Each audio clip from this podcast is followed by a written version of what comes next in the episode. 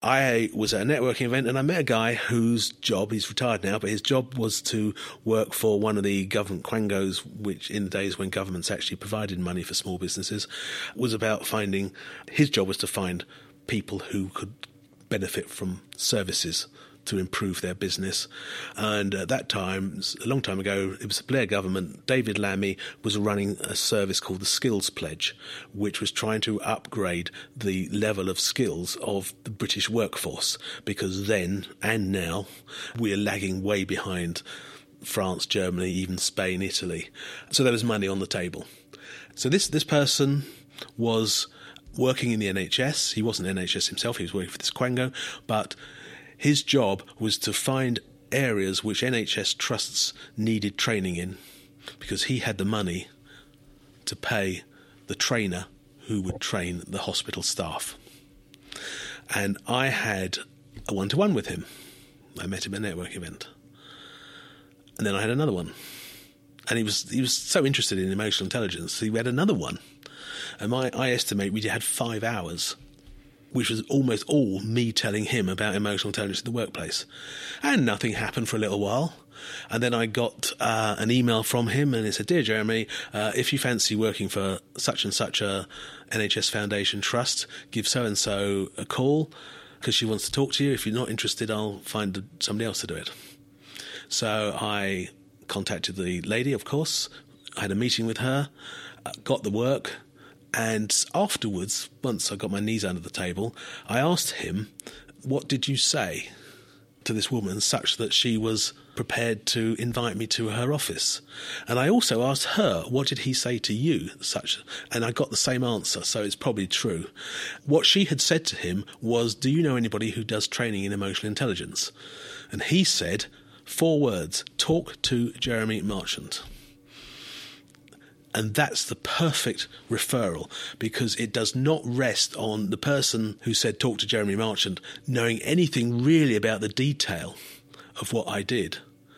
But the fact that he recommended me was good enough for her to invite me to talk about emotional intelligence training. And the interesting thing was, and this is really important, is that I sat in front of her and she told me about this half day training course in emotional intelligence that she wanted to give staff in her trust, her hospital. These people were all bands one to five, so they're more junior staff. They they could be cleaners, they could be secretaries, and she expected this to take place in a half a day. And I, I was really very reluctant to do this because emotional intelligence is an academic subject, and you don't teach academic subjects to junior staff in half a day. So luckily, she showed me the large spreadsheet she had of all the courses that she was seeking to find trainers for, and included everything from English as a second language uh, through to um, Pilates and stress reduction, and and there were four courses one day each, which were for dealing with difficult people, handling change, uh, and so on.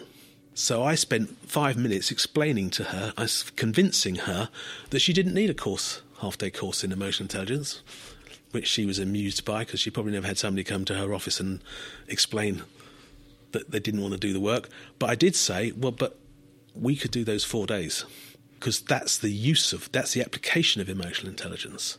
And if you want the technical stuff in there, we'll filter it in over the course of four days.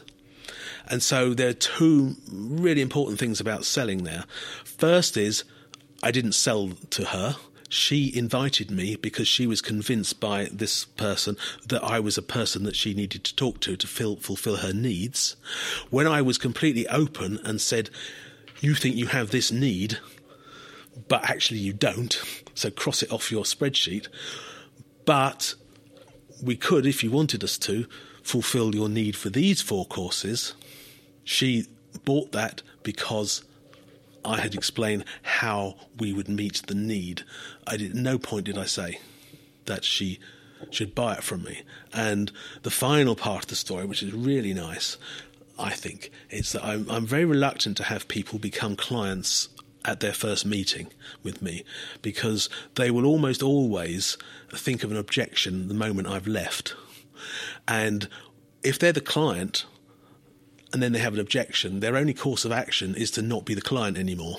So I stopped her asking me to be the service provider, what I said was, well, look, if we're going to do this, then you really ought to meet my business partner because we would do it as a double act, and it's quite draining doing emotional intelligence training all day. So you meet her, see if you like her, see if she's going to fit in, and so forth. So the training manager was happy to do that. And so we had this meeting at which uh, the training manager exhibited all the signs of having bought the service completely before I'd even walked through the door the second time. So we're having this conversation. We talked for some time for how it was going to work, what we needed. And it was always, always couched in terms of, well, if we were to do the training, then we would need to have da da da da. And after about half an hour, I realized that there was a problem. So I said to her, and this only works because we were getting on very well. I said to her, look, you know, I've got to raise, got to raise a problem here. Um, and she looked quite concerned, and my business partner looked concerned.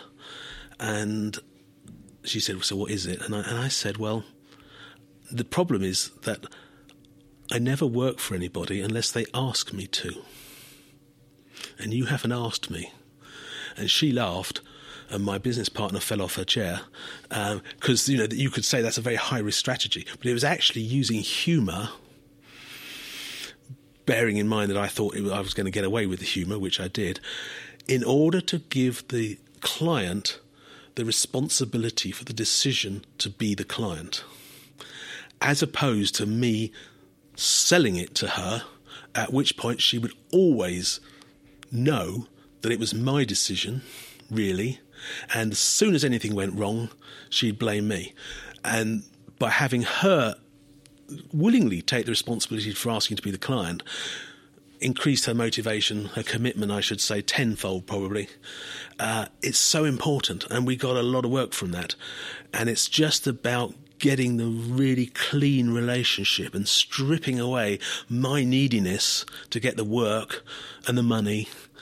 By getting rid of my need, I actually make it more likely that the need is met.